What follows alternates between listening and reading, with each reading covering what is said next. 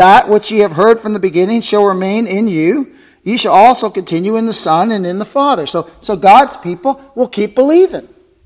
They'll keep trusting on Christ.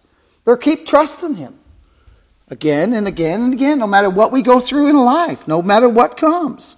Let that therefore abide in you, which ye have heard from the beginning. In, in, in, if, if that which ye have heard from the beginning shall remain in you, ye shall also continue in the Son and in the Father. And this is the promise that he had promised us, even eternal life. And we know where eternal life is, it's only in Christ. It's nowhere else. These things have I written unto you concerning them that seduce you.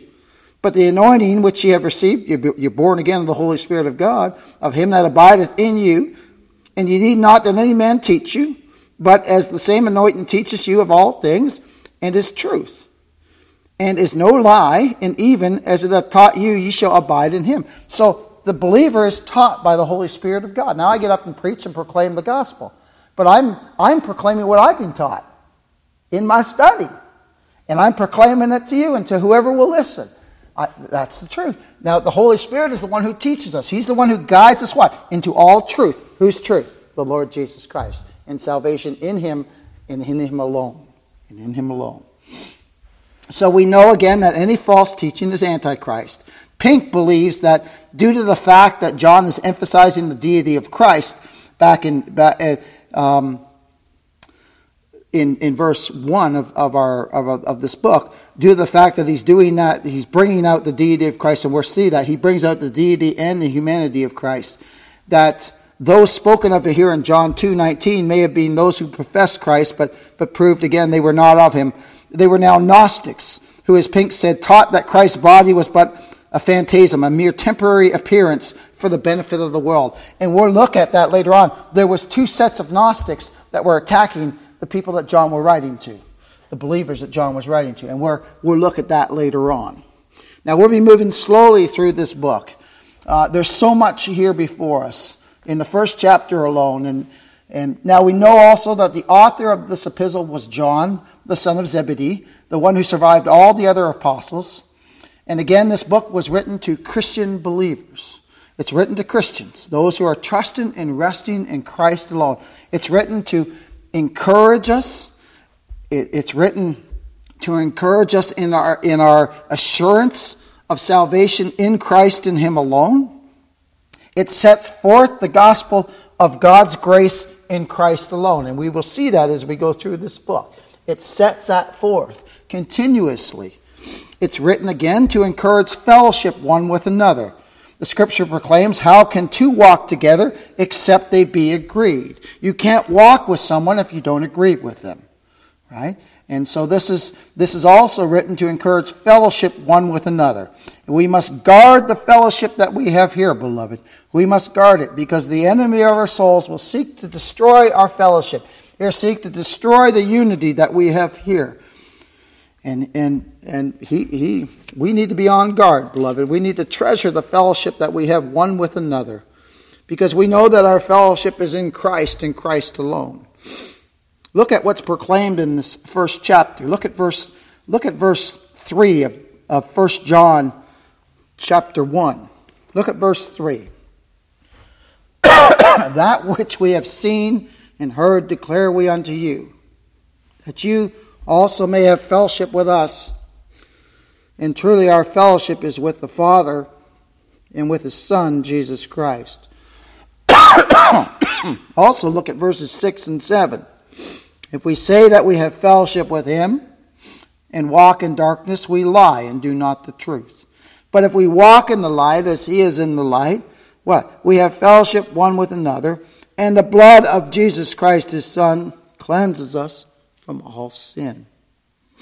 So let us remember again who is writing this epistle. Turn, if you would, to John chapter 13. Let us remember again who's writing this epistle. It's the Apostle John, the one who's spoken of in the Gospel of John is lying on, on the breast of Christ. and the Lord is talking about the fact that one of his disciples should betray him.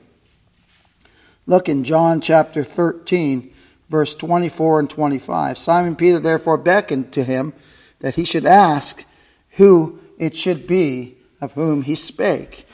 He then, lying on Jesus' breast, saith unto him, Lord, who is it?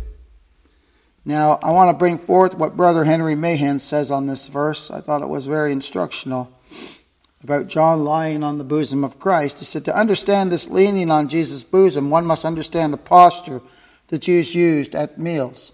John was not sitting in a, in a chair leaning over on Christ, which would have been too intimate and very uncomfortable. The Jews reclined at meals. They reclined at meals. And John was nearest to Christ, reclining on his side next to the Savior. John, and, and, and he leaned on, on the Lord and asked him, Lord, is it, who, who is it? Who is it? Now, John never refers to himself by name in his books that he writes. And let's turn to John 19. We're going to look at that. We'll look at John 19, 20, and 21. Little portions here where we'll see that John does not refer to himself by name, but uses the statement as the disciple whom Jesus loved. Whenever you read that in the book of John, John, that's John. That's John who wrote the book. But he never brings attention to himself. He simply says, he simply says, the disciple whom Jesus loved. Look at John 19, verse 26. When Jesus therefore saw his mother and the disciple standing by, whom he loved, he saith unto his mother, Woman, behold thy son. So that's speaking again John the Apostle. Now look over in chapter 20, in verse 2. Then she runneth and came, cometh to Simon Peter and to the other disciple, whom Jesus loved. Again, that's John. And saith unto them, They have taken away the Lord out of the sepulchre, and we know not where they have laid him. Now turn to chapter 21. In verses 7, or verse 7, and in verse 20. Verse 7 Therefore, that disciple whom Jesus loved saith unto Peter, It is the Lord. Now, when Simon Peter heard that it was the Lord, he girt his fisher's coat unto him, for he was naked, and did cast himself into the sea. Again, you see, therefore, that disciple whom Jesus loved. Again, it's John. Then look at verse 20. Then Peter, turning about, seeth the disciple whom Jesus loved, following, which also leaned up on his breast at supper, and said, Lord, which is he that betrayeth thee? So let us always remember that Christ, the Son of God, in surety of his people, loves all of his elect alike. Let us never forget that. He doesn't love one more than another. But we see here brought forth that as a man he had a particular affection for John. Several commentators brought that out. And admitted him near his person and more in his confidence. David is said to be a man after God's own heart in this very same manner. In the very same manner as the disciple whom whom Jesus loved. Peter beckoned to John, we saw that in the text. Peter beckoned to John, who was so close to Christ in fellowship and position that he should ask the Lord of whom he spake. And John accordingly said, Lord, who is it? Lord, who is it? And notice he called him Lord in that text too. He called him Lord. And John asked, Lord, who is it? Knowing that it is within every believer to be the one who betrays the Lord, even within himself. He knows that. He knows that. We're all sinners, beloved. And we're all capable of all manner of sin, even after we're saved. But oh, how wonderful is the grace of God in Christ to show sinners what we are and to lead us to Christ, to regenerate us born again by the Holy Spirit of God. And then we trust in Christ. We're still sinners, aren't we? But we're saved sinners. We're saved sinners. And we know we have found full forgiveness in and through Christ alone and the shedding of his blood for the remission of his sins. I remember one preacher, I heard one preacher, and I had never heard this in religion. And I heard one preacher say, one grace preacher say this one time. He said, The only difference between me and people in prison is the grace of God. My, what a statement, eh? when we know who we are, we can make that statement, can't we? Oh my, just the grace of God. Just the grace of God. So, with that in our minds, let's go back to our text in, in 1 John. And let us consider this first wonderful verse in this epistle. This is an absolute wonderful verse. And remember, John's writing to Christians in general. And what does Paul do in, in, in 1 Corinthians chapter 1? I've said it many times. He, he, he just takes and points them to Christ. Right? That's all he does, right off the bat. Just get, them, get their minds focused on Christ. With that in mind, let's look at this verse. Look at this. That which was from the beginning, which we have heard, which we have seen with our eyes, which we have looked upon, and our hands have handled of the word of life. Notice that. That which was from the beginning, which we have heard, which we have seen with our eyes, which we have looked upon, and our hands have handled of the word of life. Now remember who's writing this. It's John the Apostle. It's John the Apostle. He's going to bring forth here in a masterful way, of course, by inspiration of the Holy Spirit of God, just who the Lord Jesus Christ is. In this first verse alone, we see the eternality of, of Christ, we, uh, who he is in eternity. We see the incarnation of the Word, and we see the deity of Christ brought forth, all in this one verse. All in this one verse. The Lord Jesus Christ is brought before us, beloved, in a most glorious way. A most glorious way.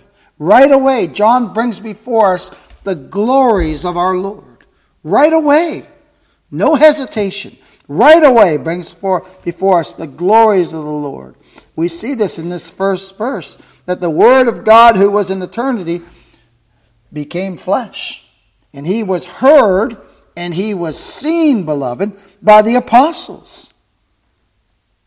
The very one they have looked upon, the very one whom Christ laid his head upon. He who is called the Word of life. The Word of life. Why is he called that? Because all life comes from him. All life comes from him be it visible or invisible. All things were made by him and for him, and beloved, by all things, by him, all things consist.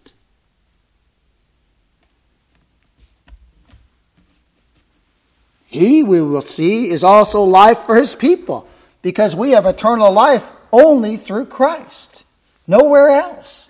Nowhere else can is eternal life found. So let's break down this verse and pray that the Holy Spirit of God will illuminate it for us and that we might learn about our blessed Savior, the Lord Jesus Christ.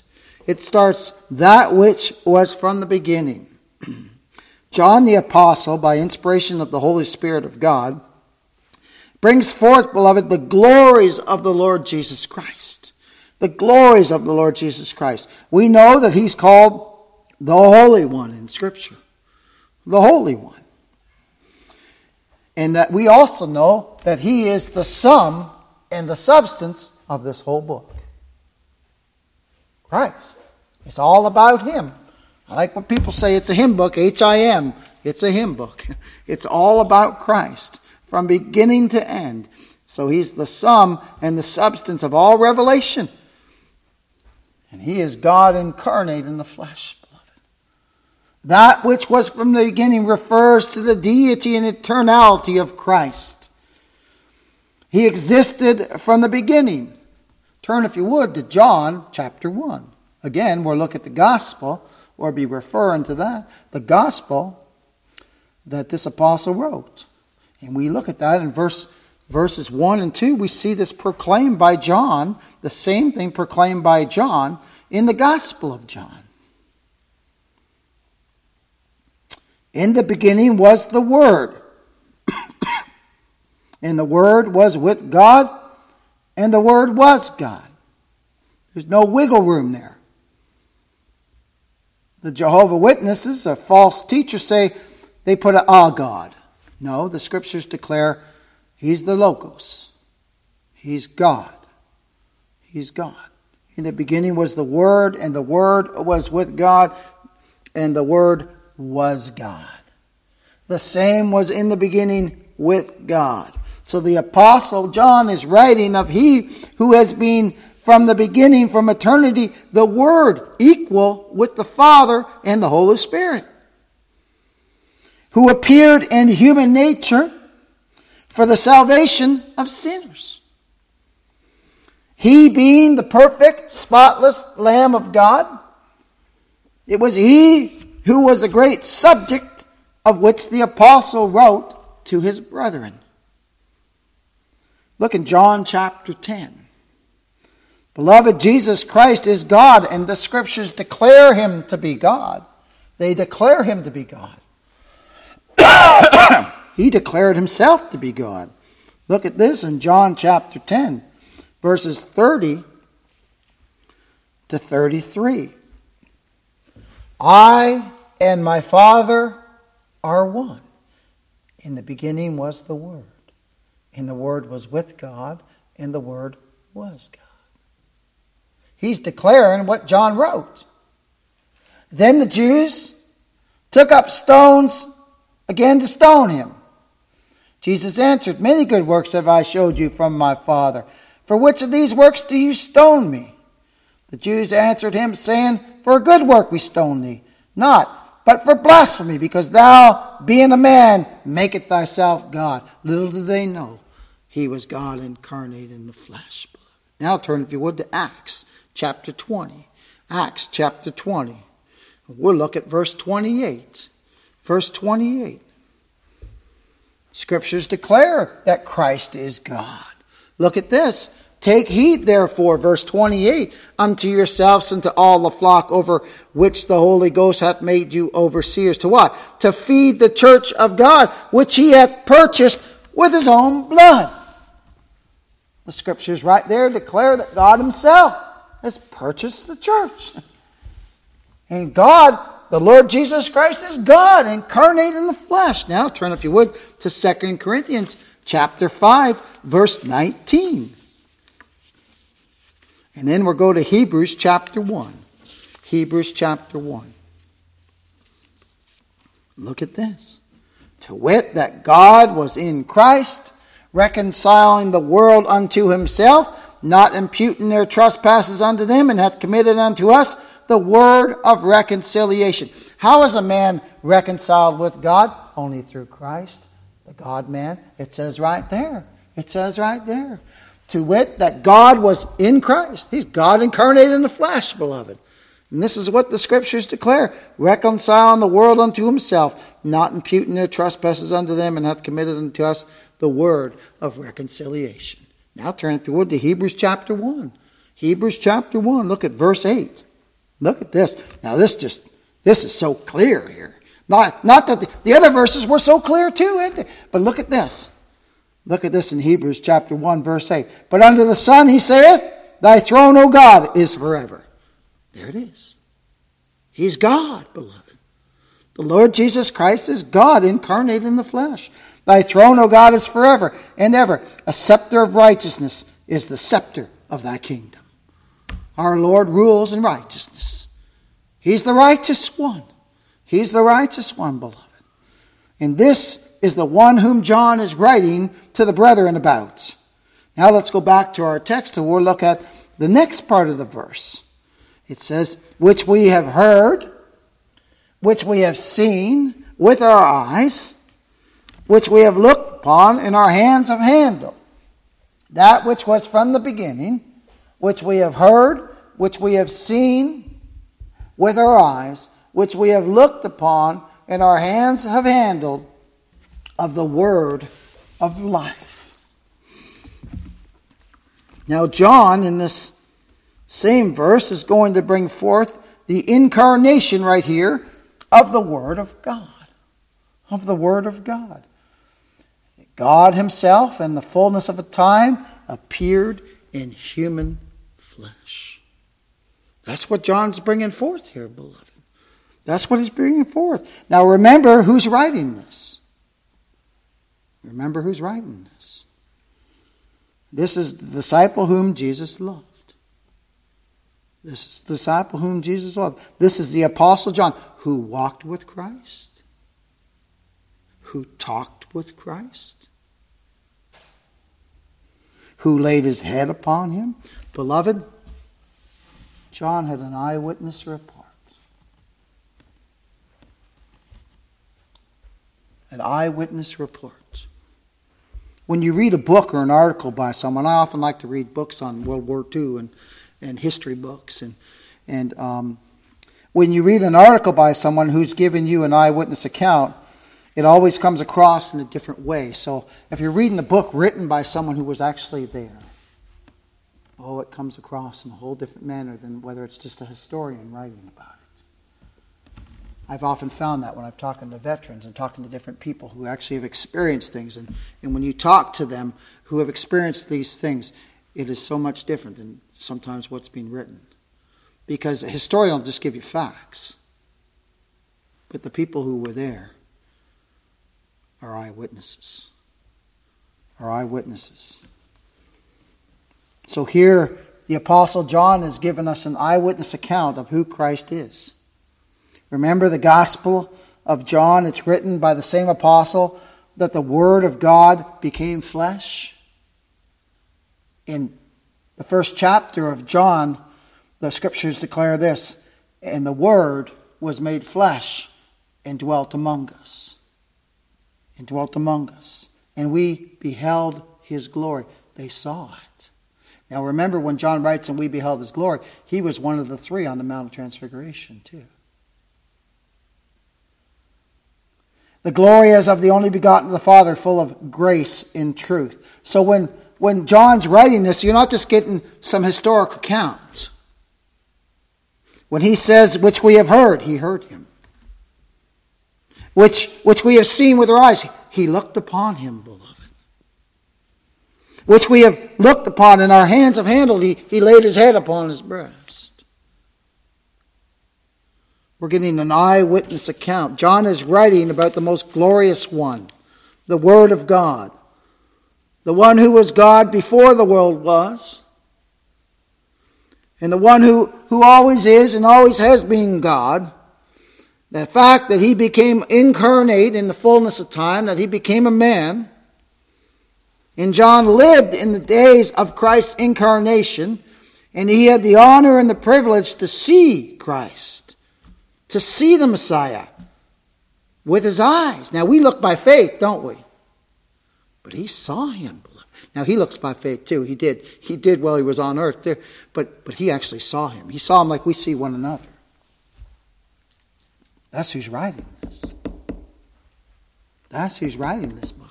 He was favored to have communion with him, beloved. He was favored to, to see him and to hear him and to, to lay his head upon him.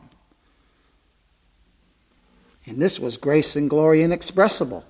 Look at how our verse continues, which we have heard, which we have seen with our eyes, which we have looked upon, and our hands have handled.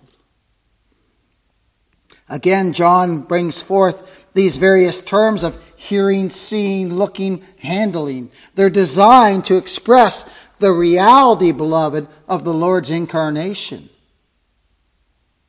They're, they're used to, to express the reality of the Lord's incarnation, the fact that he had a real body, that he was, that he was a man. We know he's the God man, but that he was a man, fully God and yet fully human.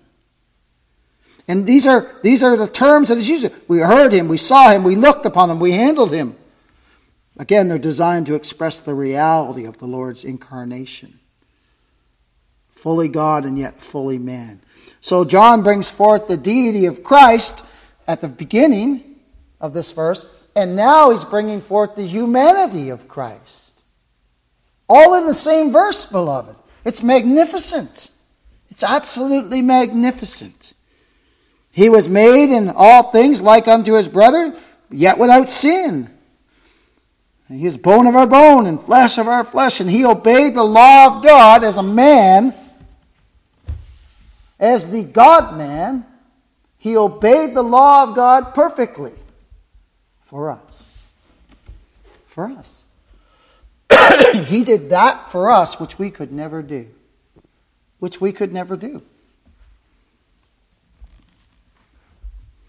Now think of the relation of Christ to time. In the beginning, He's the eternal one, He's the Word of God. Think of His relation to the Godhead. He was the one who was with God and the one who was God. The second person of the Trinity.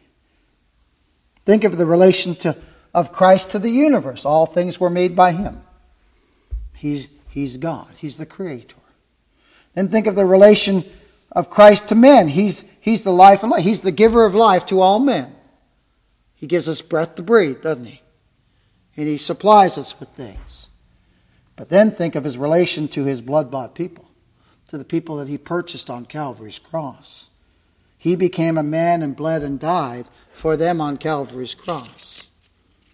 He suffered for them. All the punishment that was due them, all the punishment that was, that was supposed to be poured out upon us, was poured out upon him. The sinless sacrifice dying for sinners. The Lamb of God, the just one dying for the unjust. And again, let us always remember that reconciliation Fellowship with God for the believer only comes through Christ and Christ alone. The only way we are reconciled to God is in and through the Lord Jesus Christ. That's why we always say, you take Christ away from us, we have nothing. Absolutely nothing. And salvation must be in Him and Him alone. He's God. Only God could redeem my soul. And God becomes a man and purchases my eternal soul on Calvary's cross with his precious blood. And every believer says, This is magnificent. This is wondrous that God would do that for me. Did he do that for me? Oh my. So again, John writes of him, we, he saw him and heard him and looked upon him and touched him. Now, now think of this too. Now this is where we're going to get into what he's combating also right away. Right away. He's combating an error in the church at this time. There were Gnostics who had risen up. Weiss brings forth that there were two groups during this time, and Pink thinks that, that those are the ones that, that we read of in John chapter 2, or 1 John chapter 2. Pink thinks that those are the ones who were of them and then or, or who left because they were never really of the believers. They were never born again. But there was two groups during this time I found out. Both groups had their own private opinions regarding the person of the Lord. The, the Docetic Gnostics, they denied his actual humanity. They argued that, that our Lord had only a seeming body, not a real physical body. Uh, these are the ones Pink mentioned in the quote earlier, like a, like a phantom. Like a phantom. People actually believed that. My, the deception that, that, that, that happens. And then, then the Cerinthian Gnostics distinguished themselves between the man and, and the aeon of Christ that came on him at his baptism. They say it came upon him at his baptism and left on the cross. And, and the, the one who started this error supposed that Jesus had not been begotten by a virgin, but that he had been born of Joseph and Mary. So they denied the, the, the virgin birth of Christ. And that uh, as a son in all like, like manner to all the rest of men, he became more righteous and prudent and wise. That's what, that's what this, this guy believed. And then he believed that after the baptism that Christ descended um, into him. That he, they, so he believes he was just a normal man and that Christ actually came down and ascended into him. This is what people believed back then. And uh, um, that he that he descended and then he then he ascended before Christ died on Calvary's cross. It is just utter foolishness. So do you see what what John's combating? He's combating that error right away, and he's saying Christ is God. He was God in eternity. He's God when he's here on this earth, and he speaks of the incarnation again, the humanity to battle those Gnostic errors and he's God right now as the mediator of his people. So he's, he's directly combating error, just like Paul does. If you read Paul's epistles with the idea that Paul is constantly battling works based salvation, you'll see it all through there. They exalt Christ. They exalt the work of Christ in Christ alone. And that's what every gospel preacher is to do. We are to proclaim that salvation is of the Lord, period. Nothing else. Nothing we do. We're simply receivers of this mercy and grace, beloved. Receivers of this. So both those views of Gnosticism were a direct attack upon the deity and humanity of Christ. They were a direct attack upon the sinlessness of Christ. So John is here bringing forth the truth of who the Lord Jesus Christ is. And remember again, he's giving us an eyewitness account, beloved. An eyewitness account. He's bringing here before us the fact, first of all, he's done the fact of Christ as God in eternity. Now he's brought forth the fact of the humanity of Christ, that he's God incarnate in the flesh. And remember that John speaks with confidence and delight of Christ's gracious familiarity with his people and having allowed them to hear and to see him and to look upon him, and that their hands have handled this word of life. What a privilege it was for him. What a privilege. Now let's consider what we see at the latter part of this verse. And we'll read verses 1 and 2 together. The fact that he is the word of life, beloved, the word of life. That which was from the beginning, which we have heard, which we have seen with our eyes, which we have looked upon, and our hands have handled of the word of life. Look at verse 2 For the life was manifested. Manifested. And again, and we have seen it. John saw him. The Word was manifested. The Word of life was manifested. Who's the Word of life? Christ. Christ. He's the Word of God. The Word of life was manifested, it says here, for the life was manifested. And we have seen it and bear witness. They bear witness to Him. They bear, just like every believer bears witness of Christ. Oh, He's my Savior. He's my Lord. Look at this. And show unto you that eternal life which was with the Father and was manifest unto us. Eternal life only comes through Christ. Nowhere else. It only comes through Christ. The word of life was manifested, beloved. He's, he's called that because he has life in himself. He's the author of all life, beloved, physical and spiritual. He's the author of all life all life. He's the one who came to restore spiritual life to his people. Why? Because we fell in Adam. We're physically alive in our natural state, but we're spiritually dead. Spiritually dead. And he restores. He restores those who are born dead in trespasses and sins, those who have no hope. They're regenerated by the Holy Spirit of God, beloved. Regenerated by the Holy Spirit of God restores spiritual life to his people. note in the latter part of verse 1, Christ is identified as the word of life. Then John brings forth the fact in verse 2 that this life was manifested. And how does he know about that? Because he's seen him, beloved, and he heard him, and he looked upon him. Again, you're get, we're getting an eyewitness account, beloved. An eyewitness account. And John adds that eternal life which was with the Father and was manifested to us. These words here are so full of the purpose of God. Think of this the purpose of God, which is in and through Christ Jesus our Lord. God purposed to save his people. And he purposed to save those people in eternity. So these words are so full of the purpose of God in Christ. And to show unto you that eternal life which was with the Father and was manifested unto us. God's people have revealed by the Holy Spirit who Christ is. We have revealed to ourselves who we are and who He is, don't we? And we have manifested to us that eternal life is only in Christ. In Christ alone. The forgiveness of all our sins is only in Christ and Christ alone we have that manifested to us because we don't know in our natural state. We don't know that. There's none that seeketh after God, there's none that understandeth. No one knows unless God reveals it. And when God reveals it, oh my, then we can't be quiet about it, can we? We can't be quiet about it. Oh my, oh my. So eternal life, which was with the Father, was manifested to his people. Who but the eternal God can give eternal life. You ever thought of that? Who but the eternal God could give eternal life? No one else can give eternal life, can they? But the eternal God can. The, the eternal God can. And who can that life come through to the people of God but through the Word of God. So it can only come to us through God. It can only come to us from God, and it can only come to us through God. There's no other way. And then God must do a work in us. We're born again by the Holy Spirit of God.